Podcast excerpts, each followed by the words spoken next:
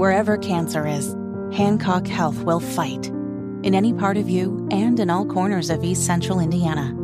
From Indianapolis to Greenfield to Knightstown to Rushville. From hospital rooms to family rooms, we fight. With technology and medicine, with care backed by the wisdom of Mayo Clinic. For you, for your family, and for your future in Rush County.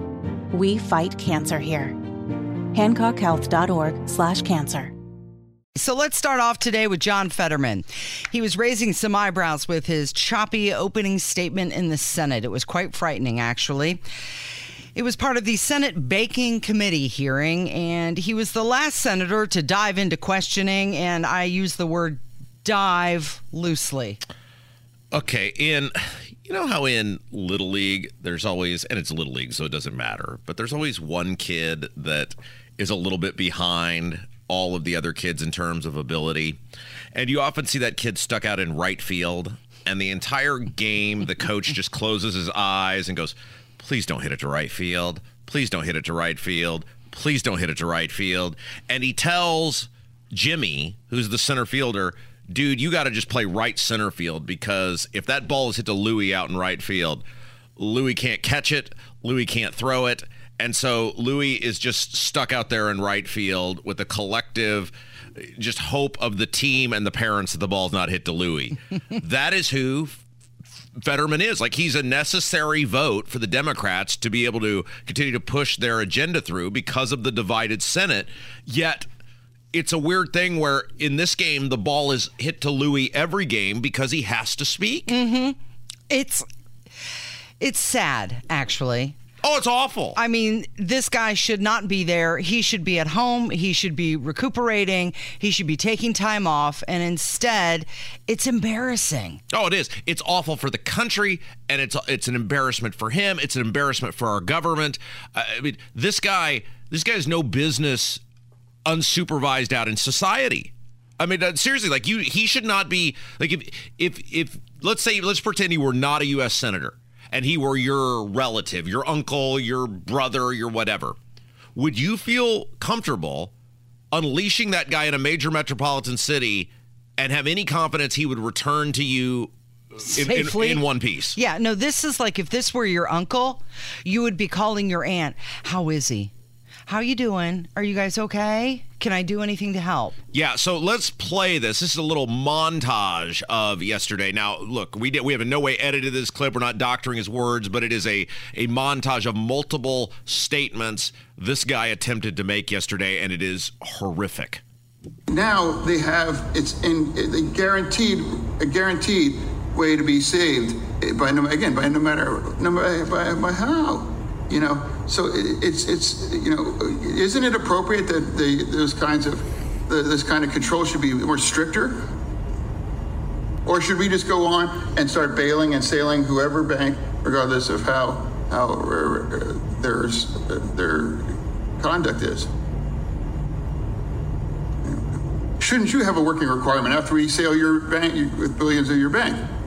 Because they seem to be more pre- preoccupied uh, when than SNAP uh, and uh, requirements for works for hungry people, but not about pr- protecting the, tax the taxpayers, you know, that will bail no matter whatever does about a bank to crash it.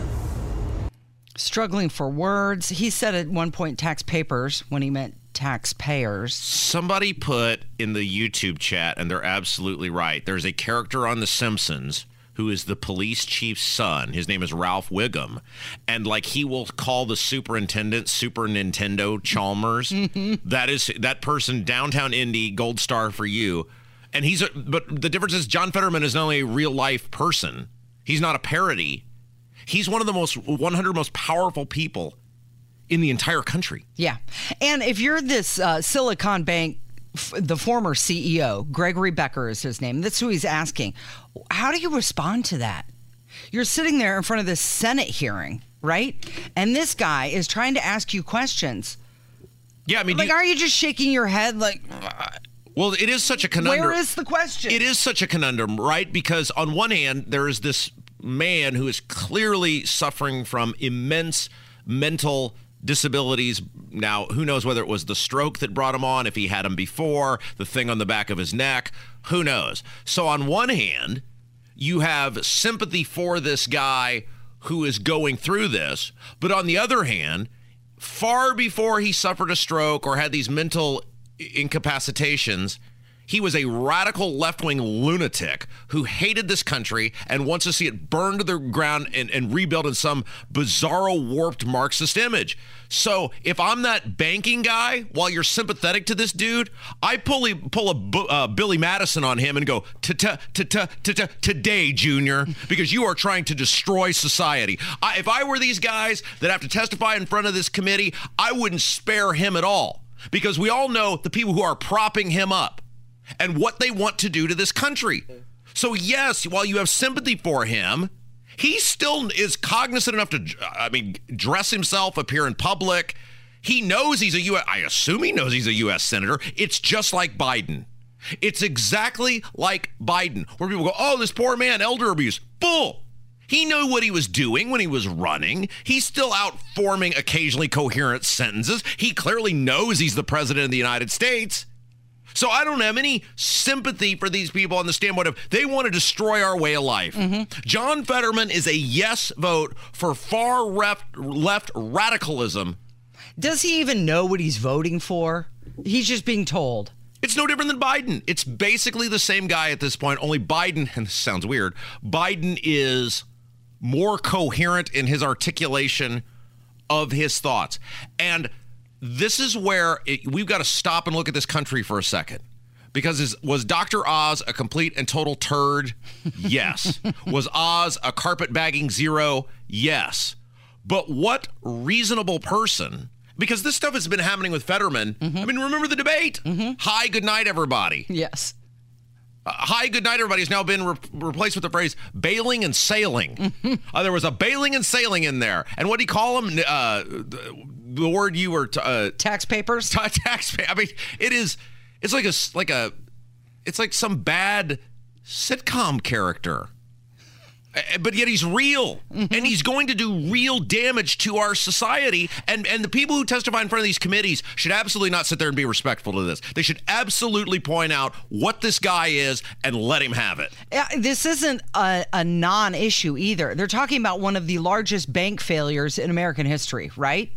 And hey, at least he dressed up for the event instead of his hoodie, he actually pulled it together and wore a, a jacket and a tie. But but again, I come back to this. This guy's a U.S. senator, mm-hmm. Casey. Mm-hmm. Yes. The, the, the and if you want to see how horrific this mass mail-in unaccountable balloting is. Pennsylvania is now ground zero for mail everyone a ballot and you have no idea who gets it or where it comes back. This dude started with like a and he won the election because he started with like a 300,000 vote lead. I mean, it was some huge number on Dr. Oz heading into election night because what the Democrats said is, "Oh, the ballots are going to be mailed out." Well, hot dang, mm-hmm. let's let's hop right on that. There's no way you're going to convince me that a guy who on multiple occasions was struggling to form even remotely coherent sentences. The people of Pennsylvania as a collective, the people who know what's going on, the people who are actually legally voting, or the people who are filling out the ballots with their name on it, are going, yeah, sign me up for a bunch of that. What do you think that his staff does after a performance like this? Like the meeting after the meeting. Do you think he looks at his staff and, and tries to ask him, hey, how did I do? And they look him right in the eye. Oh, you did great, sir. That was amazing. I'm not sure he's capable of asking. I mean, look, look, as someone who had a family member who passed away with dementia, mm-hmm. okay? So I'm speaking from experience. And again, I'm torn on this because, on one hand, I am incredibly sympathetic to the mental incapacitation this guy is experiencing. And so that part of me as a Christian, as a, as a fellow American, I look at this and say, oh my gosh, this poor human being. However, then I have to remove myself from what I'm seeing and recognize the damage he's doing because he is voting on things. Yeah. He is voting th- on things that affect us. And he would absolutely vote to burn this country to the ground and build it up in the bizarro Marxist image that he has long held, long before he had any of these mental incapacitations. And that is what the American people have to put first. That that is who this guy is. It's almost like he's wearing a, a mask of sympathy. You have to remove the mask of sympathy and realize what he is and who he represents. It's 16 minutes after 9. You're listening to Kendall and Casey on 93 WIBC.